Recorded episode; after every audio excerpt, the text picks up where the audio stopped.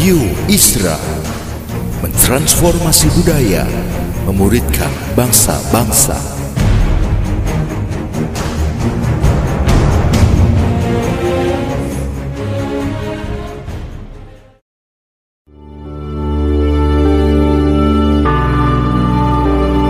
Apostolic Prophetic Messages mengungkapkan pesan dan arahan dari hati Tuhan bagi gerejanya demi menuntaskan mandat kerajaan Allah di Indonesia dan bangsa-bangsa. Selamat mendengarkan.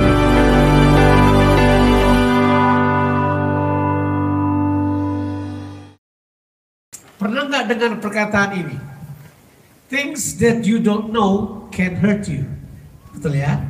Apa yang tidak kita ketahui bisa melukai kita. Itu jelas. Tapi juga ada yang berkata, mending nggak tahu daripada tanggung jawabnya banyak. Benar kan? Ya, mending nggak tahu aja ya. So, orang semakin banyak tahu, semakin banyak dihakimi. Betul kan? Ya, hari ini saya ingin membahas sedikit tentang what do we need to know? Apa yang kita perlu tahu? Nah, ini ini ini sesuatu yang penting ya. Hanya untuk membahas berhubungan dengan tantangan yang kita hadapi, berhubungan dengan masalah yang kita hadapi, berhubungan dengan pandemi ini, berhubungan dengan hal-hal yang mungkin kita tidak bisa tebak di depan, ya kan? Tapi ada hal yang kita perlu ketahui. Ya, mari kita akan baca ayat ini. Sudah biasa kita baca. Saudara sudah tahu bahkan sudah hafal ayat-ayat ini. Kitab Yakobus pasalnya yang pertama, ayatnya yang kedua sampai ayatnya yang keempat. It's a very simple uh, uh, passage of the scriptures. Ya ini adalah sangat sederhana di dalam kitab Yakobus. Oke. Okay. Pasalnya yang pertama ayat sebagai suatu kebahagiaan apabila kamu jatuh ke dalam berbagai-bagai pencobaan. Sebab kamu tahu, dan semua kata itu, bahwa ujian terhadap imanmu itu menghasilkan ketekunan. Dan biarkanlah ketekunan itu memperoleh buah yang matang, supaya kamu menjadi sempurna dan utuh dan tak kekurangan sesuatu apa pun. Itu kata dibilang, kekurangan sesuatu apa pun. Oke. Okay. Jadi ini ada dua kata yang saya mau saudara pertimbangkan. Kata yang pertama adalah anggaplah. Nah, itu katanya. Anggaplah. Nah, apa itu anggaplah? Kalau saya bilang saya anggap, anggapan itu adalah persepsi kita terhadap sesuatu yang ada di depan kita. Semua orang punya anggapan sendiri-sendiri, ya kan? Pernah lihat satu masalah nggak? Menurut kamu gimana? Uh, anggapan saya, anggapan itu lebih menjurus ke bahasa Inggrisnya adalah consideration. Ya. Pertimbangannya kita apa? Nah kita hanya dapat mempertimbangkan apa yang kita tahu, betul nggak? Benar ya? Ya, kalau saudara nggak tahu kan susah. Ya, masih ingat nggak ada cerita tentang uh, orang di kereta api tiba-tiba uh, satu orang mendorong apa mendorong orang lain yang ada di sampingnya terus ini what is your attitude? Kenapa kamu bersikap kayak begitu? Orang yang tahu berkata ini pasti bajingan nih orang ini pasti jahat orang ini. Tapi orang yang tahu berkata apa enggak? Dia tadi pagi baru berantem sama istrinya dia dipecat dari pekerjaannya. Kalau orang yang tahu bisa punya apa? Consideration betul kan bisa punya pertimbangan. Oh dia begitu karena begini. Kalau kita nggak tahu, kita hakimi aja. Kan gitu. Ya kan? Ada banyak hal yang sebenarnya pengetahuan kita bisa sangat mempengaruhi pertimbangan kita. Bisa sangat mempengaruhi anggapan-anggapan kita. Saya kasih contoh yang lain. Masih ingat gak waktu Yesus datang, dia datang ke Betani, dia sengaja terlambat datang. Betul ya? Dia sengaja terlambat datang, empat hari dia terlambat, Lazarus sudah mati. Sudah tahu cerita itu kan? Lazarus sudah mati. Marta udah ketemu duluan. Sudah, Marta sudah ngobrol-ngobrol sama Yesus. Maria. Maria ini tiba-tiba berdiri, terus berjalan, pergi. Nah, orang beranggapan dia akan pergi ke mana? Dia akan pergi menangis di kuburan saudaranya. Karena dia sedih sekali. Padahal tidak. Dia juga mau pergi lihat Yesus. Sama-sama Marta dan Maria ingin mengajukan keberatan. Keberatannya gini, kenapa kamu terlambat? Kita udah kasih tahu empat hari yang lalu, kenapa kamu terlambat datang? Masing-masing punya persepsi tersendiri mengenai tersebut. Orang banyak berpikir bahwa Maria telah menunjukkan duka cita yang sangat mendalam sampai seolah-olah nggak ada iman. Kira-kira begitu. Tapi orang bisa tuduh apa aja, kira-kira kayak gitu. Everyone has their own opinion. Kita hidup di negara-negara yang bebas mengeluarkan pandangan. Considerate kita tentang apa aja terserah kita. Kita mau anggap ini, anggap itu terserah kita. Gak ada yang larang consideration. Nah, consideration kita itu semuanya bergantung pada apa atau input apa yang masuk pada kita. Betul kan? Ada input yang masuk pada kita. Makanya Alkitab beritahukan buat kita, pengetahuan akan kebenaran itu penting sekali. Setuju kan? Pengetahuan akan kebenaran penting sekali. Nah, saking pentingnya dia bisa berbahaya juga. So the knowledge of the truth can be so important but also so dangerous at the same time. Artinya Alkitab bilang ini, pengetahuan bisa menjadikan kita sombong. Ya kan? Terus bisa pandang enteng juga. Nah, misalnya soal makan persembahan berhala. Saudara pasti sudah tahu lah ini kan. Kalau saudara misalnya orang Batak, orang Toraja, itu kan kita pemakan darah itu kan. Apa-apa dicampur pakai darah biar enak. Wow, apalagi kalau babi campur darah. Wow, wow, wow. Nah, jangan kasih omus aja. Yang saya mau bilang begini, karena mereka tahu itu enak, tapi kita kemudian tahu kan, ada yang makan aja, tapi ada orang yang berkata gini, karena ada yang saya tahu, saya tidak makan hal tersebut. Betul kan? Ya itu itu itu sama juga seperti bercanda-bercanda sama orang. Uh, ini mau makan fungcau saya pak ya. Oleh Pak Ucok kita makan fungcau. Tapi ditawarin mereka nggak mau. Kenapa? Katanya mereka pernah pergi ke farm dan lihat ayam jalan-jalan injak-injak sembarangan. Saya bilang ayam di Australia pakai kos kaki. Kos kaki ini bareng bonds lagi. Harusnya. Tapi you know what? What you know sometimes determine your attitude. Bukan? Kita pengetahuan kita terhadap sesuatu kadang-kala menentukan sekali sikap kita pada masalah. Nah ini dia. Nah sekarang kita lihat dulu. Coba kita lihat pernyataan ini. Anggaplah sebagai suatu kebahagiaan jika kita jatuh dalam berbagai-bagai pencobaan. Nah ini dia. Jadi sebenarnya penulis Yakobus bilang gini, kalau kamu jatuh dalam pencobaan, anggaplah sebagai suatu kebahagiaan. Kenapa kita bisa anggap itu sebagai satu kebahagiaan? Karena ada yang kita tahu, yang orang lain gak tahu. Kenapa kalau kita berhadapan dengan kesusahan, masalah, kekurangan, kita bahagia aja. Terus tanya, kok kamu bahagia? Jawabannya adalah, ada yang saya tahu, yang kamu tidak tahu. Nah, itu penting. Makanya ditulis di ayat yang dikatakan kepada kita gini. Apabila kamu jatuh dalam berbagai pencobaan, berbahagia aja. Berbahagia aja, ya toh? Ban pecah, mobil rusak, apa aja ya toh. Internet mati, sekarang kayaknya internet mati lebih berbahaya daripada kekurangan uang. Buat kita kan sekarang sudah berubah. Ukuran mana yang lebih penting apa berubah sekali. Karena segala sesuatu berubah dalam kehidupan ini. Nah, to know something is important. Itu penting sekali. Makanya kita beritahu buat kita, kita harus bertumbuh di dalam apa? Pengetahuan yang benar itu jelas. Pengetahuan yang benar penting buat kita. Makanya bapak-bapak dan ibu-ibu, kalau misalnya di, di sel group kita atau di komsel kita, kita disuruh bikin step 1, 2, 3 itu bagus sebenarnya. Itu challenge pengetahuan kita. Orang kata ngapain sini? Kayaknya nggak ada challenge pengetahuan kita. Daripada kita tahu ya nggak perlu-perlu. ya kan? Daripada kita tahu, ih Daripada kita tahu gosip-gosip dunia ini nggak penting sama sekali kan. Ya. Daripada kita tahu uh, sekarang Presiden Trump lagi bikin apa kan nggak perlu.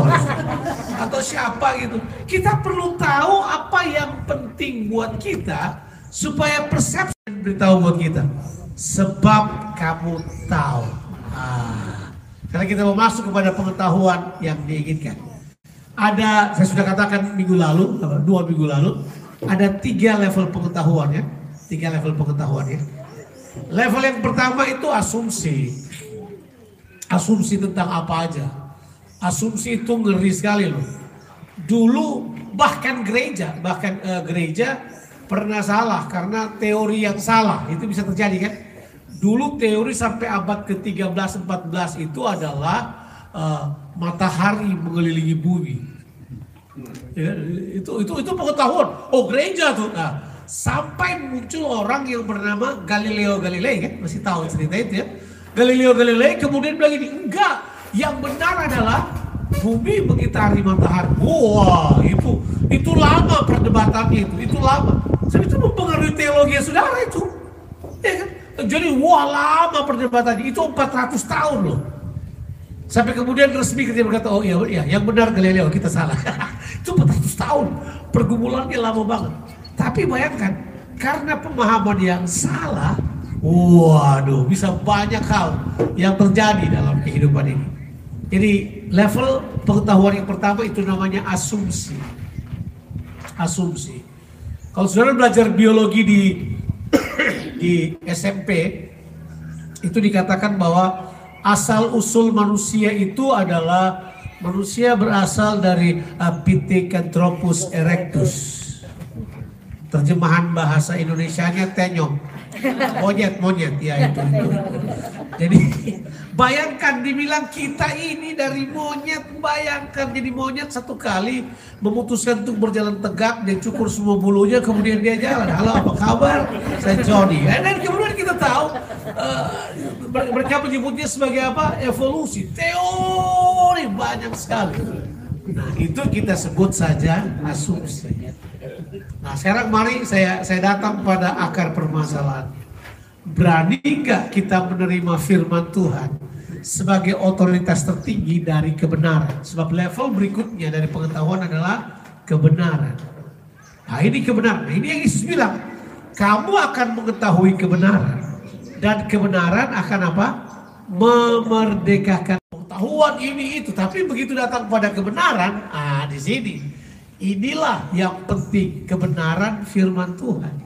Yesus beritahu bahwa dialah kebenaran.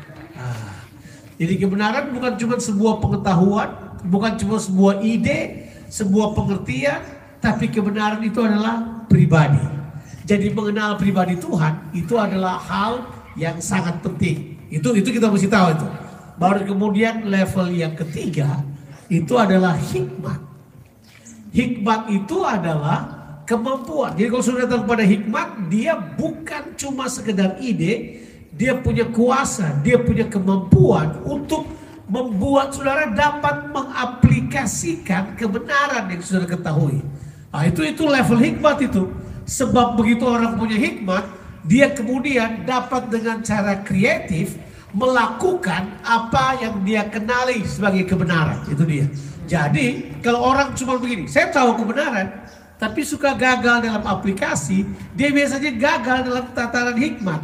Dia punya teorinya, tidak punya prakteknya. Nah, itu itu bencana paling besar tuh. Itu dalam bahasa Indonesianya omdo. Omong doang. Ya. Saya pernah dapat apa? Saya pernah dapat baju kaos tulisannya di sini. No apa? No action talk only. NATO. NATO. Ya kan? Di sebelah sini no action, uh, no talking. Apa itu kalau no action, no talking? Nah, itu ngawur tuh namanya ya. Itu namanya nongkrong. Ya, tapi ada yang dibilang uh, apa action only, no talking. Ada yang begitu. Karena Masalahnya orang itu punya masalah cuma bisa ngomong kebenaran, tahu kebenaran, tapi di praktek mereka nggak tahu. Nah Tuhan mau beritahu buat kita enggak. Kita harusnya bisa praktek sekalian. Nah kita sudah beritahu buat kita kan, bahwa Yesuslah yang menjadi hikmat buat kita. Nah saya mau sampaikan ini kemudian uh, kita mau lihat kehidupan kita. Benarkah saudara telah merangkul kebenaran sebagai hikmat dalam kehidupan saudara. Itu penting, itu penting. Sebab nanti endingnya ada di sini. Ketika pencobaan datang, ketika masalah datang. Kenapa orang pergi ke psikiater? Karena mereka nggak tahu apa yang mereka hadapi. Orang pergi ke dokter juga itu bukan karena dia cari obat sebenarnya. Dia mau tahu apa yang terjadi padanya. Dokter tuh belajar sekian lama itu untuk beritahu pada kita apa yang terjadi pada kita. Jadi orang pergi ke dokter itu sebenarnya bukan kasih minta obat. Kalau mau obat pergi ke apotek, pergi ke langsung tukang obat aja. Karena nggak perlu dokter kalau cuma cari obat ya. Dokter bukan cuma obat, dokter itu dia analisis, dia kemudian diagnosis kita, kasih tahu kita, hey kamu tuh begini, kamu harus buat ini, kamu harus buat ini. Dan biasanya dokter, dia tidak cuma kasih obat, kita kadang-kadang dokter cuma mencari obat. Harusnya tanya pola hidup apa yang perlu saya ganti. Saya boleh makan apa atau tidak makan apa. Kalau kita enggak, yang penting ada obat supaya saya bisa makan apa yang tidak boleh saya makan. Itu kan pengetahuan tingkat tinggi yang kita miliki, kita tahu dari mana kan. Tapi kita begitu tuh. Kita begitu. Harusnya kalau kita ke pada dokter, dokter akan beritahu, you can eat this, you cannot eat this. If if this, if you actually keep eating this, and your high blood pressure gonna go this up, and then also your blood sugar is gonna go up and then you will be in trouble. Tapi kita berkata, yang penting obat lah biar saya bisa bebas makan semuanya. Terus kita kasih tahu semuanya. Tidak perlu ganti makanan. Yang penting minum ini. Makan apa saja. Haleluya. Kita bahagia. Apa kita berbahagia? No. Itu tidak memerdekakan kita. Tapi ini kata kuncinya saya mau beritahu buat kita sekalian. Waktu kita ah, mengetahui sesuatu, dan berhadapan dengan semua tantangan kehidupan, kita tahu satu hal. Kita pasti akan jadi lebih baik. Itu yakin. Yang kedua adalah, kita juga tahu kan, apa? Semua masalah yang terjadi dalam kehidupan ini pasti sudah ada jalan keluarnya. Kita tahu itu? Coba kita kita kita baca ayat yang kita sudah biasa baca. Tapi kita pasti suka lupa ada kata kunci di dalam 1 Korintus pasalnya yang ke-10. Coba kita lihat ayat tersebut. Sudah pasti sudah tahu ayat ini kan? Pencobaan-pencobaan itu apa? Tidak melebihi apa? Kekuatan kita. Tapi jangan langsung ke situnya dong. Lihat dulu apa yang dikatakan di situ. Dibilang begini. Pencobaan-pencobaan yang kamu alami ialah apa? Pencobaan-pencobaan biasa kamu dicobai melampaui kekuatanmu. Pada waktu kamu dicobai, ia akan memberikan kepadamu jalan keluar sehingga kamu dapat menanggungnya.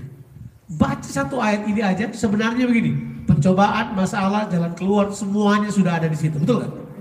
Sudah ada. Tahu nggak? Tahu. Tapi begitu berhadapan dengan masalah, paniknya minta ampun, cari pendetanya, cari cari siapa aja. Kalau nggak didoakan kayaknya mampus di dunia. Kalau kayaknya nggak ada yang doakan kita kayaknya sudah selesai sudah kita. Siapa yang bilang? Kalau kita punya pengetahuan, kita tidak buang-buang waktu untuk mengambil jalan agamawi. Kita akan punya sikap yang tepat. Ini yang saya pelajari. When you know the truth, hal yang pertama adalah sikapmu akan benar berhadapan dengan tantangan. Dia bilang kok biasa. The, all these temptations, all this testing biasa. Bilang dulu biasa. Kalau biasa berarti sudah berapa kali terjadi? Harusnya sering kali terjadi, udah biasa kita. Yang kedua, dia bilang biasa. Yang kedua adalah tidak melebihi kekuatanmu. Jadi kalau orang berkata, saya sudah tidak kuat. Dan kita minta diperhatikan itu. Itu self pity tingkat tinggi itu. Jangan dipercaya. Saya tidak bisa tahan lagi. Gak bisa. Menurut Alkitab kamu bisa. Kamu aja yang tidak mau tahu apa kata Alkitab. Saya gak bisa Pak. Saya gak bisa. Oh kita biasa tuh. Kamu bisa. Terus kemudian dia bilang begini. Dan Tuhan tidak akan membiarkan kamu dicobai melampaui kekuatanmu. Kalau kita berkata gini, saya sudah tidak kuat. Itu perkataanmu aja. Realitanya gak begitu. Benar gak sih? Sudah lihat saya? yang baik. No, tapi itu benarnya. Kitanya aja yang ada kecelakaan di pengetahuan sini dan pengertian. Coba kita lanjut lagi. Terus dia bilang ini, pada waktu kamu dicobai, bilang dulu, pada waktu saya dicobai, Sudah ada jalan keluar disediakan. Sudah. Sebab kata yang dipakai di situ bukan sekedar akan, tapi sudah ada jalan keluarnya. Sudah. Jadi waktu dicoba sudah jalan keluarnya. Ah, cuma mungkin kita perlu cari jalan keluarnya yang mana. Tapi sudah ada. Sudah ada. Ada jalan keluar. Sudah bilang ada. Makanya begini. Mau saya beritahu sebuah cara untuk menikmati kehidupan tanpa mengeluh. Ini. Nikmati aja itu masalah. Kan ada statement yang berkata, nikmatilah masalah senikmat-nikmatnya. Sedap, sedap, sedap. Berkata ngomong enak pak. Siapa bilang tidak? Tapi itulah pengetahuan yang diberitahu buat kita. Sebab gini, kalau kita tahu jalan keluar sudah ada. Ini jaminan Tuhan. Jadi maksudnya ini di mana pun ini tidak akan berubah sampai kapan pun, tidak akan. Model kita, eh, pencobaan kita, tingkat rohani kita, ataupun sebutlah apa, perjalanan hidup kita, itu tidak akan mengubah kebenaran tidak. Dan berkata, oh saya ada di level ini jadi saya agak beda. Tidak, semua sama, level ini sama. Oke, saya cerita sebuah cerita, kemudian kita selesai. Pernah ingat nggak Sadrak, Mesak, Abednego? Pernah ingat nggak? Menurut saudara apa yang mereka miliki? Bukan cuma iman, tapi pengetahuan akan kebenaran. Itu mereka punya. Dua-dua harus berjalan bersama. Makanya waktu raja berkata gini, Sadrak, Mesak, Abednego, kenapa kamu tidak menyembah? Mereka berkata gini, enggak kami punya iman kepada Tuhan. Kami tidak boleh menyembah kepada yang lain selain Tuhan. Kan kira-kira gitu. Kamu tahu nggak bahwa kamu akan dibuang ke dalam dapur api itu? Oh tahu, kami tahu. Kamu tahu nggak? Ini katanya pagi. Cuman saya yang bisa melepaskan kamu dari masalah ini. Tahu, tapi kami tidak akan menyembah juga. Terus kemudian ini jawabannya mereka. Kami tahu Allah kami sanggup menolong kami. Tapi kalau Tuhan nggak tolong juga, kami tidak akan menyembah Tuanku Raja. Menurut saya jawaban itu adalah bukan cuma sekedar jawaban biasa, tapi itu adalah jawaban jawaban pengakuan bahwa pasti ada jalan. Jadi ya udah, ya udah ikat, ikat, panaskan tujuh kali lipat. Orang yang buang mereka ke dalam mati karena kepanasan. Dibuang mereka ke dalam. Alkitab bilang apa? Rajanya kaget. Di dalam ada empat orang. Terus mereka tanya, berapa orang tadi kita buang? "Eh, kenapa sekarang ada empat? Dan yang keempat, his face like a son of God. Bahwa tampaknya seperti anak Allah. Wah, siapa itu kira-kira? Saya percaya itu Yesus ada dengan mereka. Theophania, kira-kira istilah yang dipakai itu penampakan Yesus di perjanjian lama. Yang saya mau katakan begini, apa sih masalahnya kita? Ah, mengerti kita adalah tidak mau tahu atau tidak mau mengerti. Ya, ignorance. Kita menolak pemahaman. Jadi akhirnya udah kita gitu aja. Padahal Tuhan sudah siapkan buat kita. Ah, Tuhan memberkati saudara-saudara sekalian. Berharap uh, dinginnya ini tidak mengurangi pengertian saudara terhadap yang saya sampaikan. Saya tahu otak saudara berkata ini berapa derajat. Saya lihat di jam tangan saya 16. Tapi anginnya 16 berasa 9. Jadi ya enak. Puji Tuhan. Tuhan memberkati kita sekalian. Amin. Mari kita berdoa. Bapak di sorga, kami terbatas untuk memahami. Kami sadar sekali Tuhan. Pengetahuan kami terbatas. Kadang-kala karena keterbatasan kami, kami suka bercanda. Kami menganggapnya sebagai sesuatu yang tidak perlu kami pahami. Bantu kami untuk mengerti kebenaran firman-Mu ya Tuhan. Tolong kami untuk memahami. Roh Kudus, sanggupkan kami untuk memahami. Hambamu tahu waktu kami paham akan kebenaran firman-Mu. Kami akan menghidupinya. Kami akan berjalan di dalamnya. Terima kasih buat waktu ini. Kami bersyukur kepada Tuhan. Di dalam nama Tuhan, Yesus Kristus. Amin.